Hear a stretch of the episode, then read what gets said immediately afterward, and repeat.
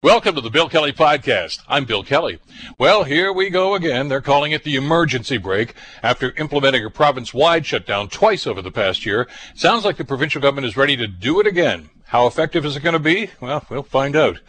The Canadian government is making moves to strengthen Canada's vaccine manufacturing capacity. Dr. Lori Turnbull joins us with the details of what made Canada's vaccine program all of a sudden a front burner issue for the federal and provincial governments.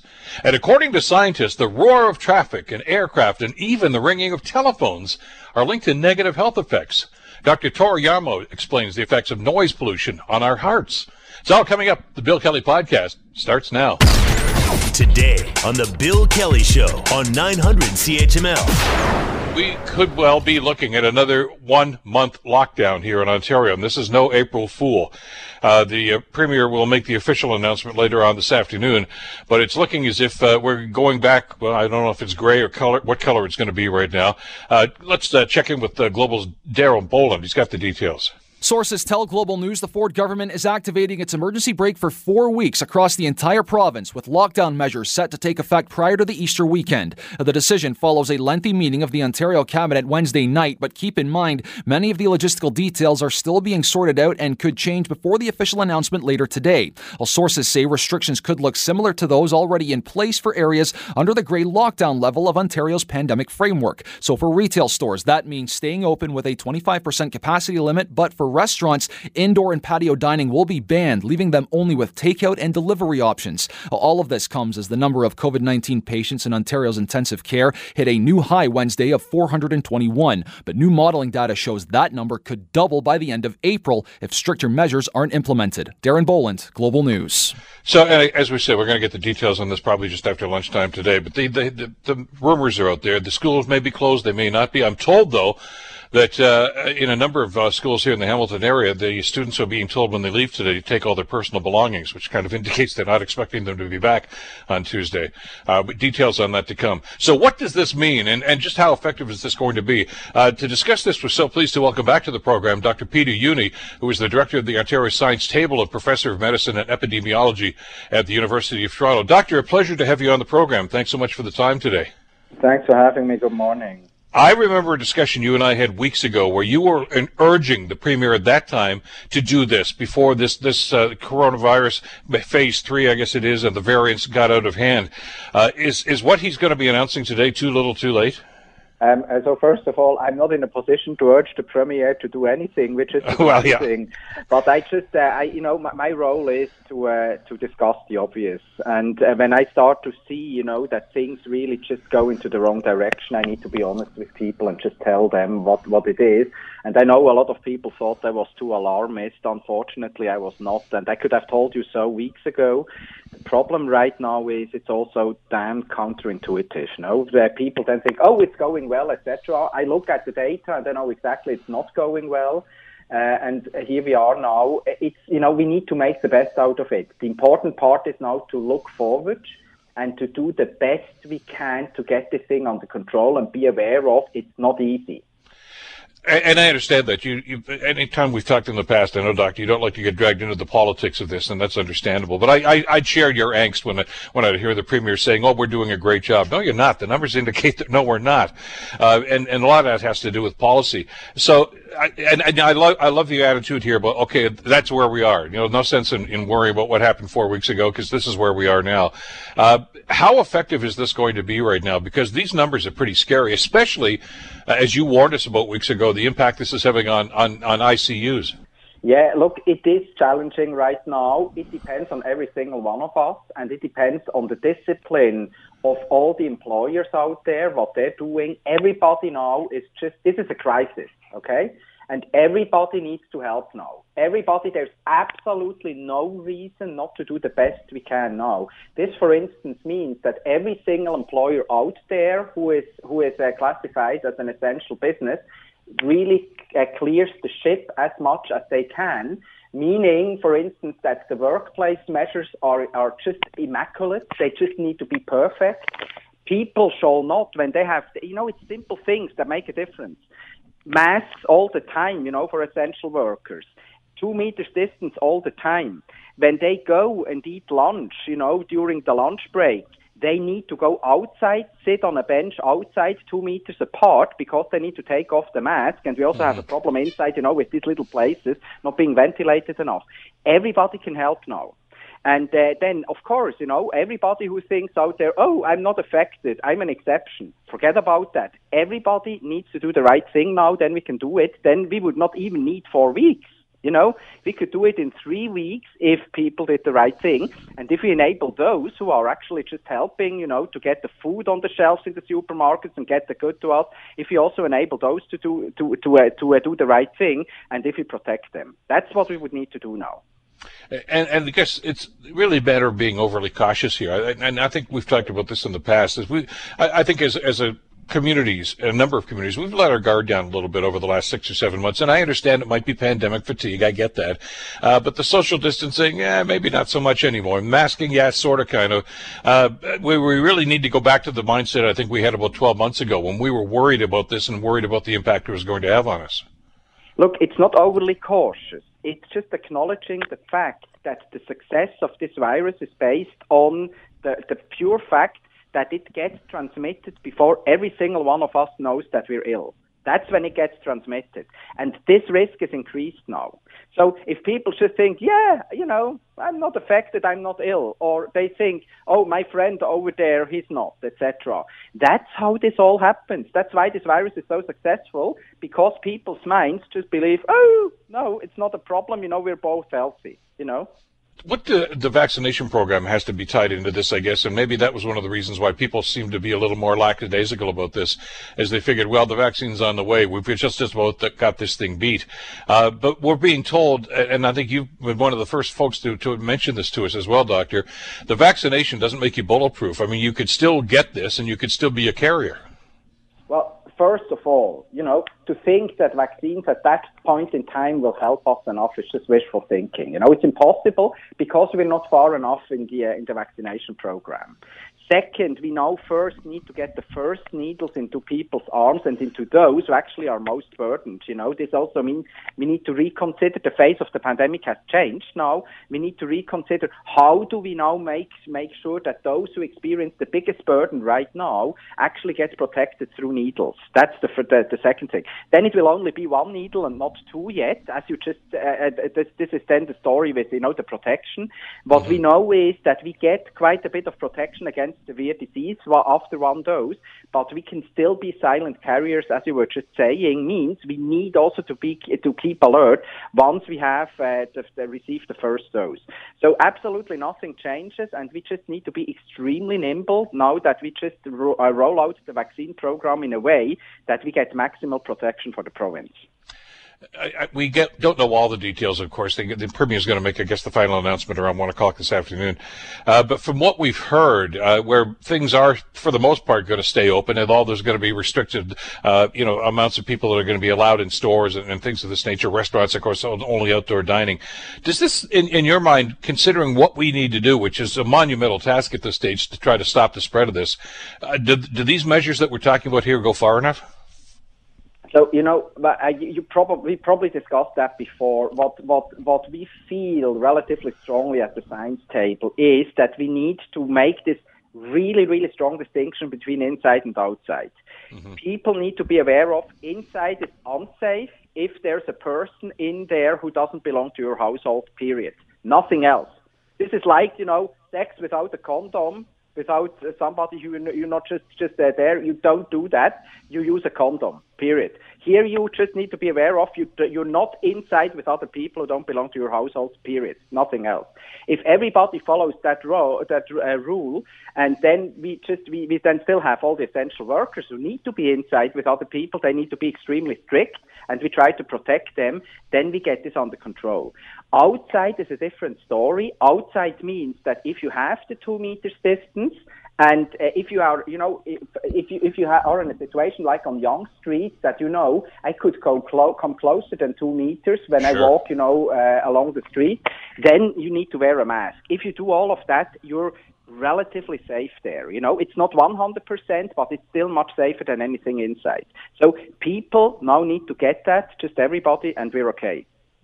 Uh, let me ask you about the masks, because I'm noticing that just anecdotally, uh, Doctor, over the last couple of days, especially even before this announcement came, I- am seeing more and more people that seem to be wearing masks all the time. As you say, even if they're outdoors walking or whatever, uh, uh driving in their own car, I'm seeing them. Uh, is, is it advisable? I, I, I, know that you're breathing your own air there, but at the same time, they, they I guess they are trying to be as cautious as possible. Yeah. Uh, how, what would, what would your advice be for that?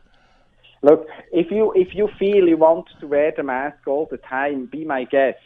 But you know, we should not we should not communicate that uh, you know that this is needed because we have people out there who already are fatigued with the masks per se. So I'd rather have them wear the mask when it's really needed.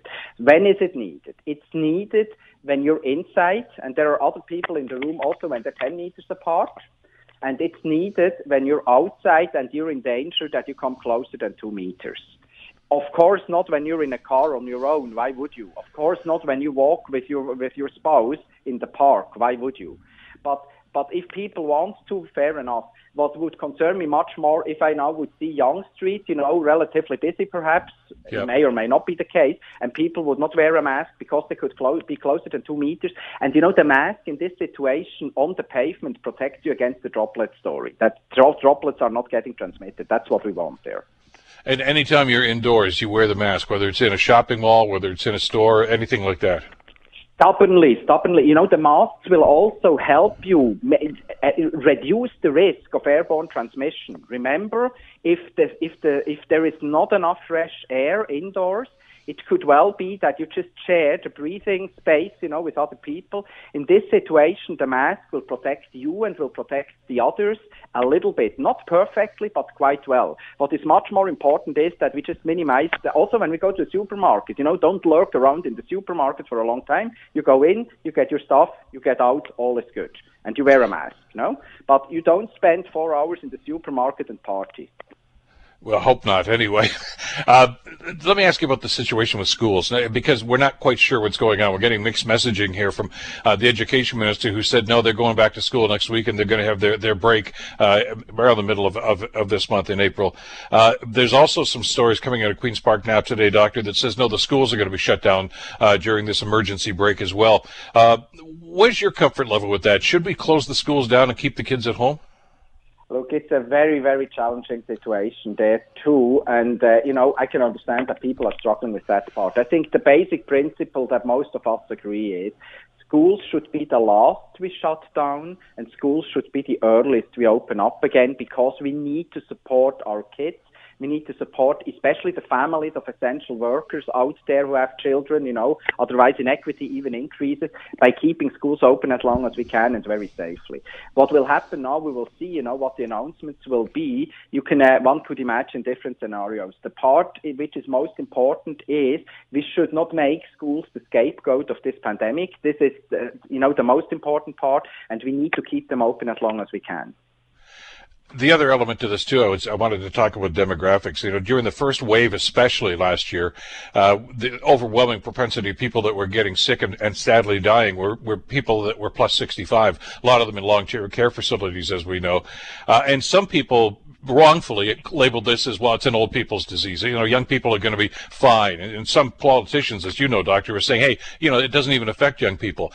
This variant that we're dealing with right now, which is now the dominant uh, vari- virus, I guess, uh, it's under 50 that, that seem to be most at risk. Yeah, look, we have a problem now. So first of all, we just need to be aware of that. The, the segment, the age segment that you see represented in the statistics now, that's the age segment of those being out there and working for us, uh, mm-hmm. you know, as essential workers. That's what we see in this age. This doesn't mean it won't spill over to the older age groups, and then we will have a challenge there too, just for all of those who are not vaccinated yet. No.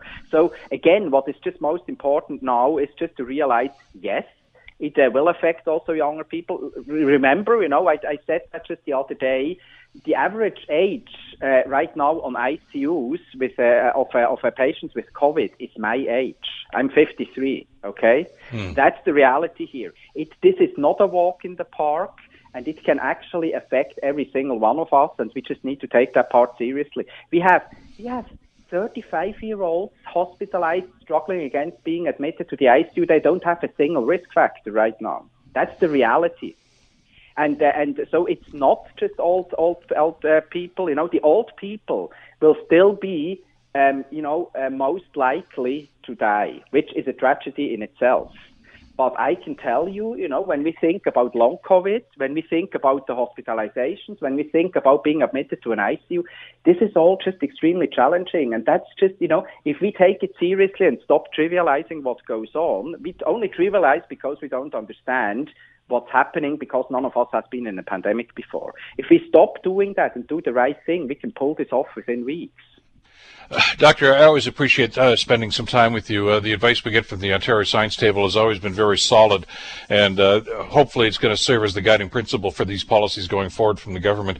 Uh, thank you so much again for this. Uh, enjoy your weekend, and uh, we'll talk again soon, I'm sure. Yes, good luck. Stay safe. And to you too. Dr. Peter Jüni, of course, the director of the Ontario Science Table and uh, professor of medicine and epidemiology at the University of Toronto. And, and by the way, the, the good doctor's point is well taken.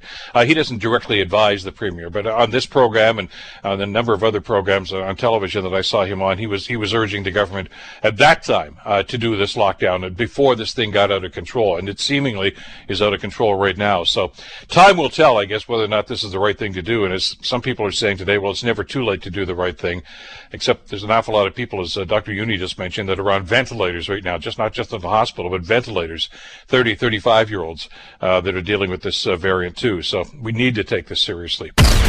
You're listening to the Bill Kelly Show podcast on 900 CHML. With the talk about uh, the lockdown or the emergency brake, as they're calling it, it's like hitting the emergency brake after you've had the collision. But anyway, comes a word the other day, of course, uh, in Toronto about making vaccines here in Canada, which is something, of course, that we've been talking about for quite some time, because it's fairly obvious since the uh, vaccine rollout started uh, late last year, of course, uh, that we're at the mercy of, of well, a lot of other countries and, of course, the private sector companies as well that are involved in this. So uh, the announcement yesterday uh, was encouraging. Both the federal government, provincial government, and the private sector were involved in that. And uh, to give us some details, Global's Tina Yazdani joins us. We are now never going to have to rely on any country, any leader, We'll be self sufficient. A very pleased Premier Ford calls today's announcement a major deal for Ontario and Canada. This is truly a, a, Team Canada effort. The province will be putting up $55 million, with 415 million from the federal government in the partnership with the French pharmaceutical company Sanofi. It will add another 455 million plus almost $80 million a year for research and development. This facility will help us meet growing demand for domestic flu vaccines, specifically for populations at greater risk of influenza. The company itself is also working on a COVID 19 vaccine. Now, the new facility will also provide the setup to fill vials and package other vaccines on a mass scale. Tina Yazdani, Global News. So, what are the implications? Because a lot of people I talked to after the announcement that, that, we heard right here on the radio stations, of course, on CHML and on the CJB, CFPL, uh, talked about uh, you know, this idea, and, we, and, a lot of people, I think, had the misperception that, ah, they're going to start making COVID vaccines here. And that's not necessarily the case. To try to get some clarity on this, we were pleased to welcome Dr. Lori Turnbull to the program director of the School of Public Administration with Dalhousie University. Uh, doctor, thank you again for the time. Great to have you with us today. Well, thanks so much for having me on. This on, on, the surface looks like a very good news story, and, and, I'm sure there's a lot of merit to what we need to talk here. But I think we, we need to temper our enthusiasm a little bit, no matter what's going to happen here, because the indication I got from this doctor is uh, this thing's not going to be up and running until 2027, uh, which is a, a, you know in in the terms of mm-hmm. pandemics and everything, that's a long way off. That's it. So obviously, I mean, I, I think this is very much a good news announcement, and and it, it accomplishes a lot in terms of obviously creating a vaccine capacity for Canada in a very different way, in a very significant way. There's a, a job creation, infrastructure, industry angle here. Like in you know many ways, this is a great news story. But at the same time, it doesn't really change the facts on the ground today. It doesn't necessarily change anything in terms of what Canada is dealing with right now with COVID-19. And as you say, um, it's it's not going, you know, it's not set up necessarily to be a creating COVID-19 vaccines, right? And so it's kind of it's an investment that's very much related to what we're doing now, but not not directed at what we're dealing with now. It's funny. A couple of the, uh, the speakers at this thing yesterday actually kind of referenced, uh, uh, quote unquote, the good old days uh, when we did manufacture vaccines on a much grander scale. Connaught Laboratories, actually, which is right in the same neighborhood uh, where they were talking about yesterday. we still produce vaccines in this country. It's just not vaccines that are going to be applicable to what we're dealing with now.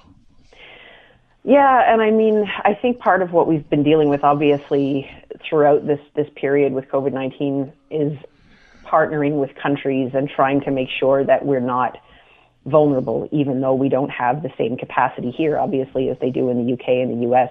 But despite the fact that Canada has has good relationships and is part of the G7, and you know we're we're certainly in a period, and even you know with with respect to President Biden's administration, like we're we're certainly in a period where everybody is talking about multilateralism and partnerships and cooperation. But still, you know, we can see this this pandemic has exposed many vulnerabilities. Um, of very different, you know, of all different kinds, but also we're seeing that from Canada's perspective, we don't have that capacity, and so you know, God forbid we're ever in this hell again. We want to not, we, we want to be in a stronger position. And again, to your point, I think a lot of people before the announcement was made thought, oh, they're going to start doing the COVID vaccine here. And, and we want to be clear, they're not. Uh, mm-hmm. But they are going to be producing flu vaccines. And, and I know that you can't compare the influenza uh, epidemics or the influenza that we get from a year to year basis here uh, with the coronavirus, but they are cousins. So, I mean, if you're going to develop a vaccine like this, would it be that difficult to start to, to, to pivot a little bit and start looking at some of the other COVID vaccines that have been developed?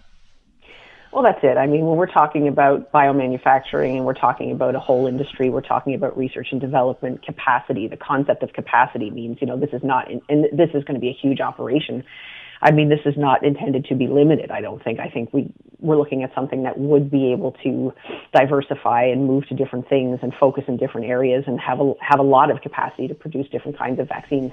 And I think one of the things too that we we're starting to do now in that it's unfortunately been a year since this this whole thing has been happening, you know, in full swing, is that we're starting to have some of the information and some of the data to do a bit of a look back in how did we handle this, how was this handled from day one, and I think part of what the pressure is on governments and and you know everybody involved is to say like you know when when did we start planning for this and when did we know about this and what can we do to be better prepared the next time? And so this is about that, I think, too, right? This is about making sure that if this, again, if this ever happens again, the capacity within Canada to deal with this is as strong as possible.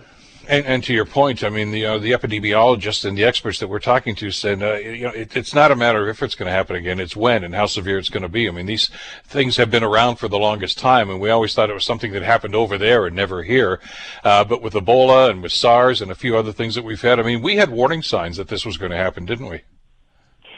And I mean, I think you've hit on a really critical point, right? Is that we, like, part of thinking about multilateralism, part of thinking about being in a global community, is none of us is is alone. You know, none, none, no country, no community. Like, no matter what happens, if there's a vulnerability, if there's a risk somewhere, there's no immunity for the rest of the world. And so we really do have to start thinking differently about what kind of risk we're dealing with and how to manage that. And so I think, you know, obviously, I mean, part of the conversation here too, I think, is that we're we're looking in the weeks ahead for the federal government to produce a budget, which they haven't done since they were elected in October of 2019. And so I think there, like we're, you know, we're talking about this announcement right now of of this particular, uh, you know, setup, but I think we'll probably get a little bit more context in the budget overall, what is the plan for building capacity? What is the plan for not, and not just in terms of vaccines, but creating jobs, getting infrastructure started, rebuilding the economy after COVID. And this is part of that. And clearly, Minister Champagne is, is hitting those notes when he speaks about this. And so perhaps in the coming weeks too, we'll get a bit more of a sense of, of what else is going to happen, you know, for, for the steps we're going to take going forward. I, I, know we're getting into the business end of things, but that's certainly uh, you know part of the discussion here. Uh, we are surprised that, uh, that, that, there's a private sector company like Sanofi that was actually interested in doing this because what we have been told earlier is one of the reasons why a lot of these companies who used to work here uh, have left is because they didn't think it was a very good environment to grow their businesses. Uh, that's why the Pfizer's and other places seem to seek uh, ground in places like Germany and, and, and, and other places, and certainly in India where they're doing some manufacturing now too. Have we changed that mindset now? Are we are we reaching out and trying to become more attractive to these companies?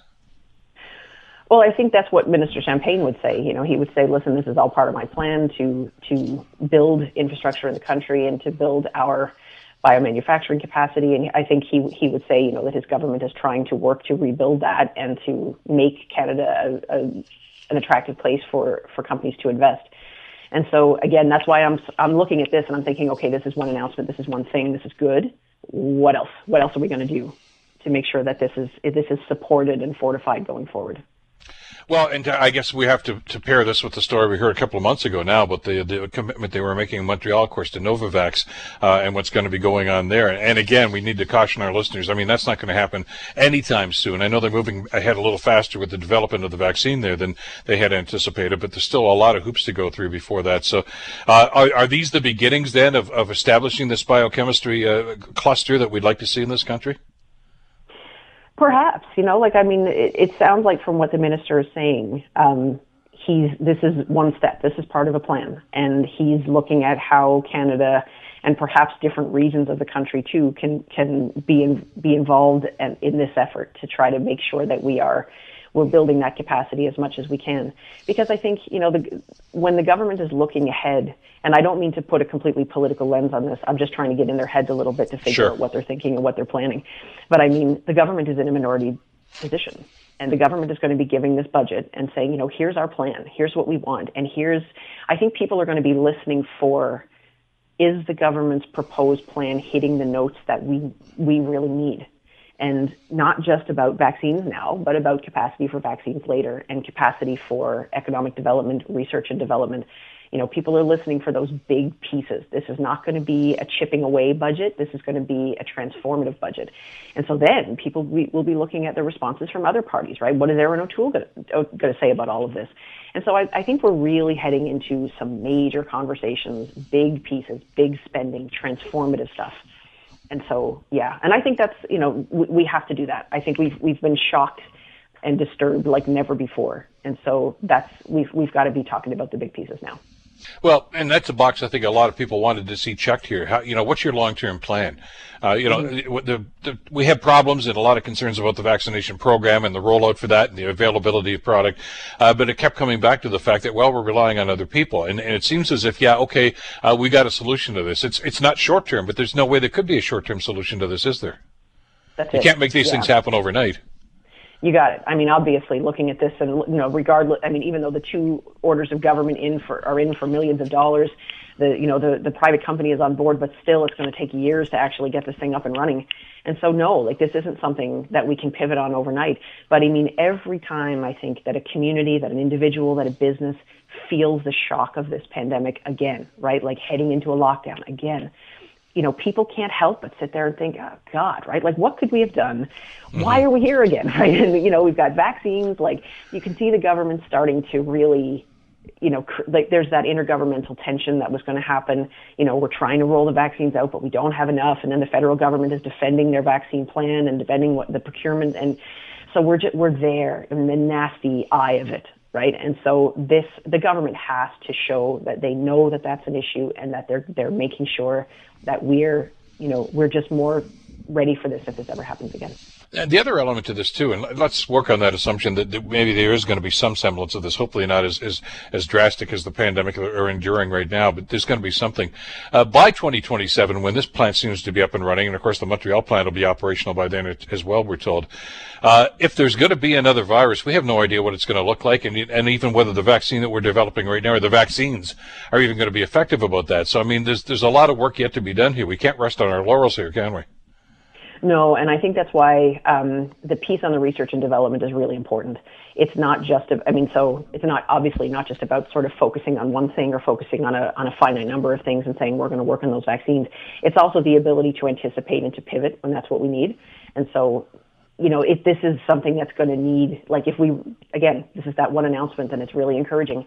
But if we're going to see a real development of the biomanufacturing sector in Canada it's going to need constant support from government. It's going to need constant buy-in from the private sector. Like we, this is going to be a whole new sector of the economy. Obviously, job creation. Obviously, you know, research and development. Very exciting for researchers who are doing this work and, and who want to contribute.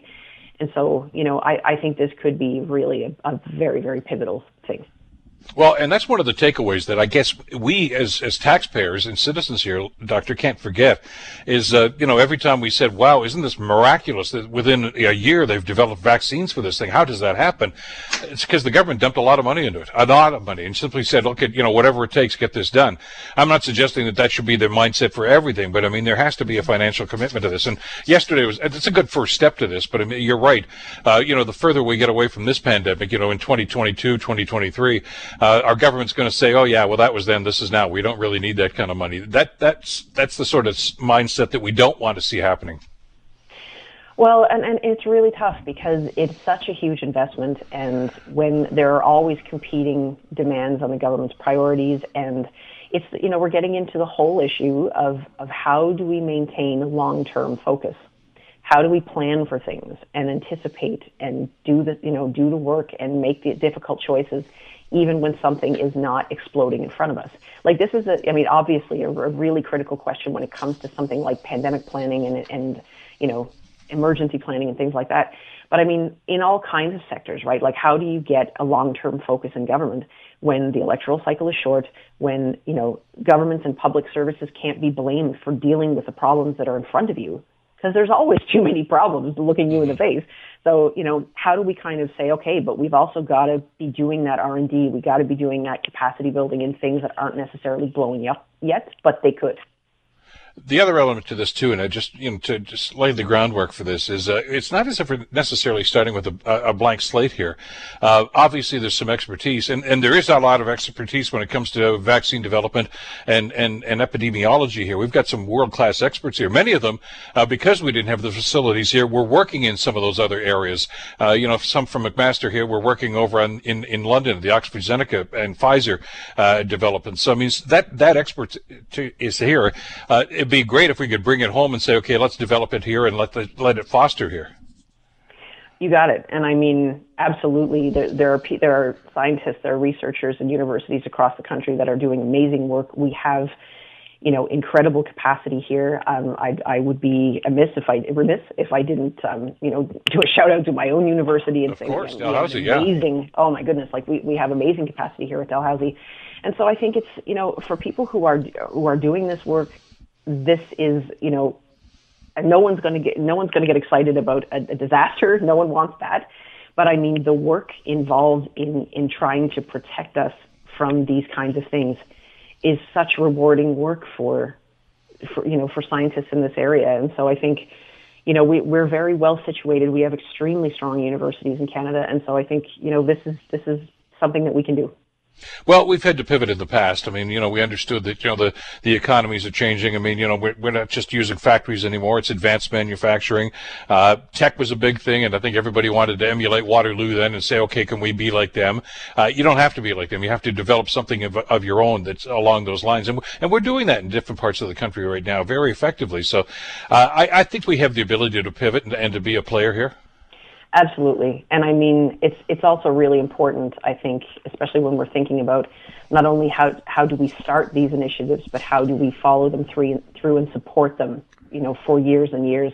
It's really important for governments to work well with universities and for universities to make, to, to be plugged into government conversations and private sector conversations because something like this, like obviously, like something like, like building biomanufacturing capacity, again, so much money, so much commitment. You need universities, you need government, you need private sector. Nobody can do it alone. And so it's really important for us to be creating those conversations and creating, you know, understanding what universities can do, not only for to build economic resilience, but also, you know, public health, like science. Like this is why we're here. This is what universities are for. And so I think this is just, it's really exciting that we're we're kind of getting some good signals that this is something that, that we're going to be able to make progress on. And just to find out, because I know that the, the, the, private sector is also involved in an awful lot of the research that goes on at universities. Uh, but we've also noticed there's a direct correlation when governments start reducing funding, the private sector money tends to dry up too. Uh, so the government has to take the lead on this, and that's something we have to remind them about, I guess, on, almost on a daily basis. Uh, always a pleasure, Doctor. Thank you so much for the time today. Have a great weekend. You too. Thank you so much for having me on. Take care. Dr. Lori Turnbull, of course, from Dalhousie University. You're listening to the Bill Kelly Show podcast on 900 CHML. I want to talk about something that I bet you don't pay a whole lot of attention to, but you should, and it's noise pollution. Now, I know we complain, you know, the, the, the car horn, the sound of motorcycles at 3 o'clock in the morning going down your street, that sort of stuff. I get that. And it's bothersome. And we know that sometimes it can interrupt sleep patterns, and I guess we just, you know, well, I got to get used to it. That's the way things are. Well, you don't, uh, because there, there, are some much more intense uh, reactions that your body is actually getting to noise pollution, and it can actually lead to some very serious problems. Joining us to talk about this is uh, Dr. Tor Oiamo, who is an an assistant professor in the Department of Geography and Environmental Studies at Ryerson University. Doctor, thank you for the time. Glad you could be with us today. Hi, happy happy to join. I, I read a, a piece uh, that was uh, actually describing exactly what's going on here, and like I say, aside from the obvious, you know, it bothers us, and you know, we, it, we're worried about our hearing and things of this nature. But there is a linkage here uh, between excessive noise over a period of time and cardiac problems. Maybe you could explain to our listeners how that happens. Yeah, so this is uh, it's a, it's a field of study that's certainly still evolving. It's been uh, a few, a few decades uh, in, in development. We've known for well, a long time that um, sort of acute ex- exposures to to loud uh, and rattling noises will will uh, elicit some form of response. Maybe that's you know an increased heart rate or some sort of stress response. But um, better you know access to technology, uh, data of different sorts, health health data in particular over the last few decades has resulted in, in the ability to, to look at really big populations uh, over long periods of time, and, and along with that, having uh, really much more precise estimates of what kind of exposures uh, they're dealing with. So, uh, just by sort of na- nature of, of, of, the field and, and, the challenges that exist, that's mostly uh, been focused on transportation noises because they're uh, more more easily modeled and, and, and measured, and they're more ubiquitous. And, and uh, in that sense, perhaps one of the most important ones because, or some of the most important ones because they're they're uh, easy to, not easy, but easy to target and uh, uh address. Uh, so these studies then are showing basically uh, over you know 10, 15 years of, of, excessive noise level exposures, sort of constantly, perhaps you know, in the along the tune of what most of us consider normal uh, sort of background noise in a big, uh, big busy city, uh, will lead to to certain types of stress responses, uh, and and they're you know minor at, at, the time, I suppose, but when these happen over and over again, uh, whether it be you know on a daily basis or perhaps more importantly during sleep, uh, and so disturbing that sleep cycle has has been shown now to lead uh, to several outcomes of concern. Um, most concerning of those are, of course, heart heart diseases, so ischemic heart disease or or sort of vascular uh, issues with the heart, even heart failure. Uh, now we've also found some some uh, associations with uh, metabolic diseases, and more recently. Uh, perhaps not surprisingly, because it's related to the cardiovascular system, are also uh, higher incidences of, of stroke. Mm-hmm. So the the the associations are there. The sort of the what we call the biological plausibility in, the field is, is, also very strong. Uh, so, the, so the evidence has a lot of weight. Uh, more recently, um, in, in 2018, the World Health Organization did a very comprehensive review uh, of, of the hundreds, if not thousands, of studies that have been done uh, over the last few decades, and and uh, so some of those associations that I mentioned, particularly with traffic noise, were, were deemed to have very very strong evidence it's interesting when we see this because let's face it, I guess you know a lot of us are, are maybe in circumstances like that. You know, somebody who lives near a, a, highway like the 400 or something and says, "Yeah, it was really bad when I first moved there," you know, but I got used to the noise. Apparently, your body never does get used to it, does it, Doctor? It's still responding to it. Yeah, well, if, if we you know go, go back to sort of evolutionary biology, uh, you know, we were uh, we evolved to to use use our hearing uh, as a warning system, and, and if we don't know what the sound is, uh, it, it's a natural uh, you know, response to, to, to elicit some type of um, stress or, or fear mechanism. But that doesn't necessarily have to be uh, consciously when when it becomes uh, something chronic over a long period of time. So just, exactly what you said, you know, it's it's you know we get we get we, we seem to get used to it. You know, uh, there's always perhaps more so these days uh, even, but people you know have stories about moving moving to a new house or a new place, and it takes a while to kind of get used to those those sounds and noises. So you get sort of acclimatized in some sense, but um, even while you're sleeping, uh, your your your ears don't turn off. so the, the brain can still register these things and and uh, and, and and again have have these continual, very small, uh, but happening over repeatedly over long periods of time responses uh, can lead to uh, well, what we're now seeing actually in inflammation responses uh, in, in, in vascular tissues. Uh, so yeah as I started to read some of these descriptors of what's actually going on, and you, uh, your point's well taken, and that's one of the things I found amazing about that. Even if you're asleep, your body is still responding to the noise. Even if you, even if you don't wake up, the release of, of certain you know endorphins and things like this that are going on, which, uh, I, as you mentioned, because it's supposed to be one of our defense mechanisms, uh, the body reacts and, and, and, starts to pretend, hey, you're you're in peril here because there's too much noise going on. So you you could sleep right through this, but your body's very active. Your heart's not just slowing down; it's getting active, and, and there's a lot of stuff going on inside you, isn't there?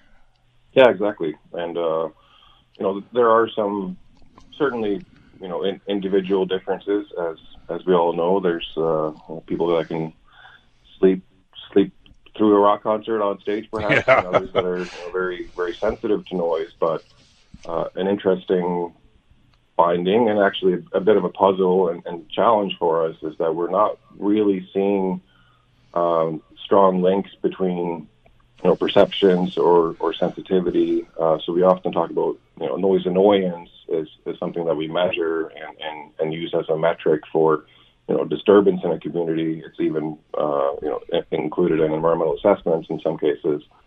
Uh, but we don't. It, it seems like how we how we feel and how we think about it doesn't actually maybe matter so much in the end. Now, that that's not to say still that you know everyone uh, is affected to the same extent oh. while they're sleeping and and uh, unconscious, I guess. Uh, and and you know, there's th- this is one of you know, the, the risk factors aren't uh, huge. They're they're significant. Uh, you know that they're sort of a you know in the range of three to to five percent increase of some of these health outcomes as uh, noise levels increase by, by 10 decibels or so from uh, baseline levels, which is basically, you know, if, if you go outside uh, in a city and you know, can't pick out a specific or particular noise source, you know, this is sort of the normal the normal hum that you would expect. That's part of what we consider sort of the background levels. Yeah. Um, and and so it, you know it, it falls in line with with other uh, other risk factors that people might be have, whether they be uh, you know environmental or behavioral, individual, uh, and and sort of add add to that. You know, a, a healthy person otherwise, you know, might might not uh, have have sort of a detrimental outcome from this, but you know, it's an increased risk because because the body's active. You know, I I think a lot of us probably have this idea that you know when we're asleep, well, we do know our heart rate decreases and we're, we're at rest, and that's the, that's the reason we go to sleep to rest our body. But I, as I read the description of this, doctor, it seemed as if our body, even though we may not wake up because of the noise, whether it's, it's airplane noise or like you say, traffic noise or something, the body reacts. It, it, it's the same as if we were awake and we found ourselves in a stressful situation. You know, our heart rate increases, uh, we get tense, our muscles start to tense, some blood vessels start to constrict. Uh, that's going on in our bodies, maybe not to the same level, but it is happening. And, and uh, it, you're absolutely right. I mean, it, it, it can cause some adverse. Real, it's if it's happening on a consistent basis because you're exposed to this all the time. I, I, I assume there's going to be some long-term damage there. Yeah, that's right. So the the you know the study so far, and, and again, like I mentioned at, at, the beginning, you know, we're you know it's it's it's a challenging uh, it's a challenging field of study, like you know all environmental exposures can be, just because uh, you know the the bar is high for for the strength of the evidence. You know, we, we want to be certain when we when we come out with any any results.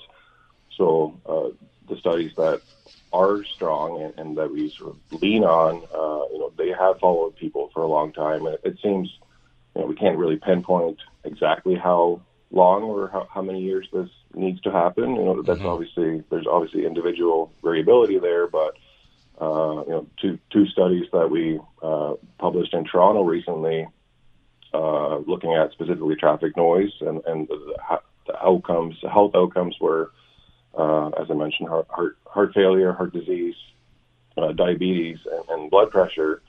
Uh, and, and, individuals there were, were followed for 15 years, and and over that period, we certainly saw saw those those effects. Yeah what do we do about this? I mean, most of us live in, in urban areas right now. I mean, this is you know different than it was hundred years ago. Uh, the overwhelming percentage uh, of us live in these areas, and there's noise. There's going to be traffic noise. Uh, it could be anything. It could be airports. There's you know planes going overhead all the time. Uh, you know, jackhammers with road construction and things of this nature. Are, are, there anything any measures we can take to try to mitigate the impact this could have? Well, there, there's a lot. Uh, you know, this obviously uh, depends on what what sort of priority it is for for residents and and their and their governments. But you know, one one challenging challenging situation is that our, our starting point is that you know a lot of our cities were uh, designed around automobiles. So mm-hmm. uh, just just the physical layout, uh, you know, the the amount of pavement and streets that, that exist in, in cities probably isn't going to change a lot, but you know, they're they're simple. Uh, you know, we can look to places that have have done uh, done well in this, um, and and it goes along with with other sort of new we call them uh, you know new urbanism or more modern uh, contemporary ways of thinking about urban planning for for livability and walkability. You know, it's not just about uh, fighting and, and getting rid of the car, the, the, war on the car, as some people like to, to call it, but you know, just slowing down a, a little little bit makes a really big difference. So, you know, enforcing speed limits, which obviously has benefits for a lot of a lot of other uh, lot, lot of other aspects too.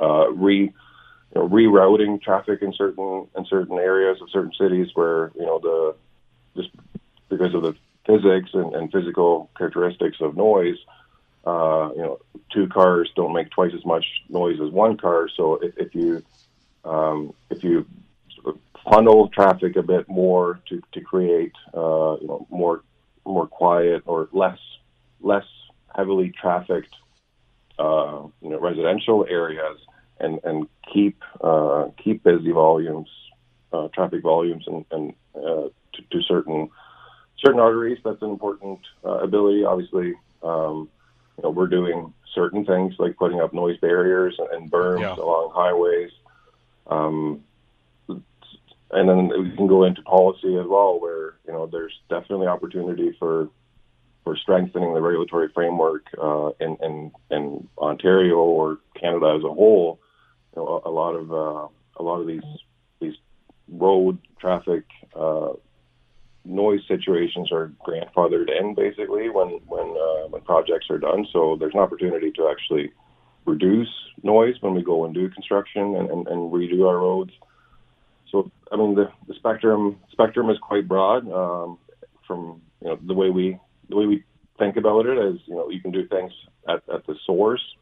You can just do things uh, during transmission of the noise. So just you know disturb uh, disturb or block block the sound wave. Uh, and, and then you can think about things um, at, at the receptor. So, you know, basically at buildings uh, and, apartment building designs are, are, coming a long way there now. Their building codes have, have certainly been been updated to address this. So I, you know, I think things are uh, there's a lot of little pieces that are contributing and, and um, perhaps making improvements. But then on the flip side, you know, we're, we're densifying our cities um, and and uh, populations are growing. Traffic does not seem to be um, you know diverging from that either. So you know, it's it's a bit of a you know it's, it's a constant fight, I guess, for a while. But I, I think you know part of it is just raising awareness. People, mm-hmm. uh, you know, studies like have been coming out recently that have led to you know, it, it, being in the in the news now, literally, I guess, uh, are, are, helping to raise awareness. And if people you know, people care more about it, uh, there, there's solutions.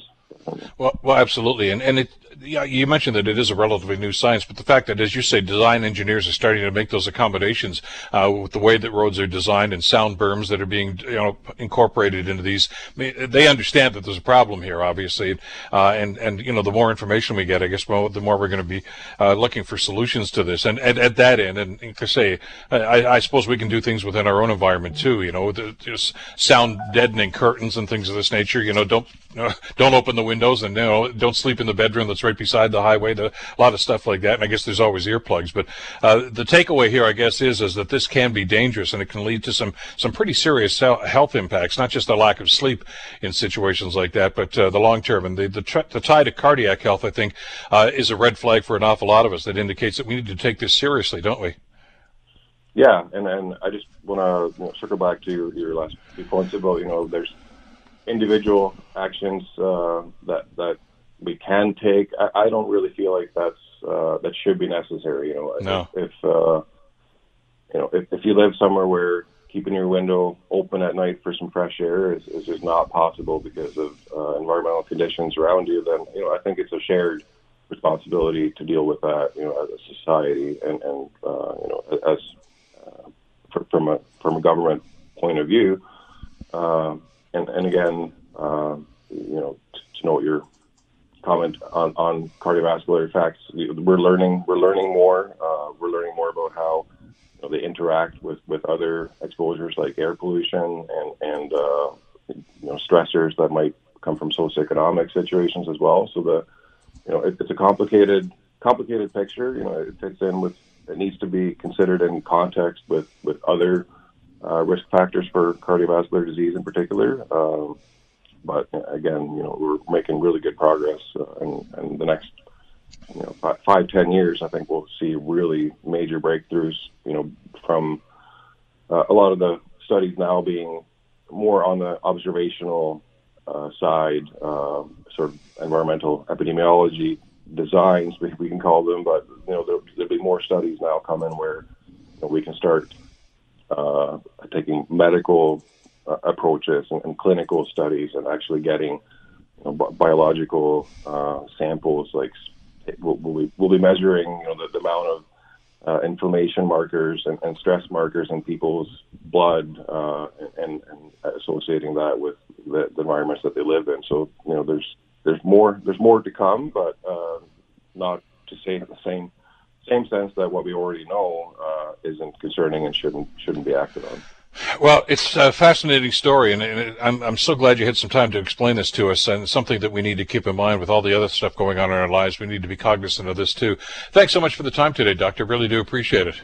My pleasure. Take care. Dr. Tor Oiamo, of course, uh, professor at the Department of Geography and Environmental Studies at Ryerson University. The Bill Kelly Show, weekdays from 9 to noon on 900 CHML. The Bill Kelly Podcast is available on Apple Podcast, Google Podcast, or wherever you get your podcasts from. You can also listen to The Bill Kelly Show weekdays from 9 till noon on 900 CHML. I'm Bill Kelly. Thanks again for listening. And don't forget to subscribe to the podcast. It's free, so you never miss an episode. And make sure that you rate and review.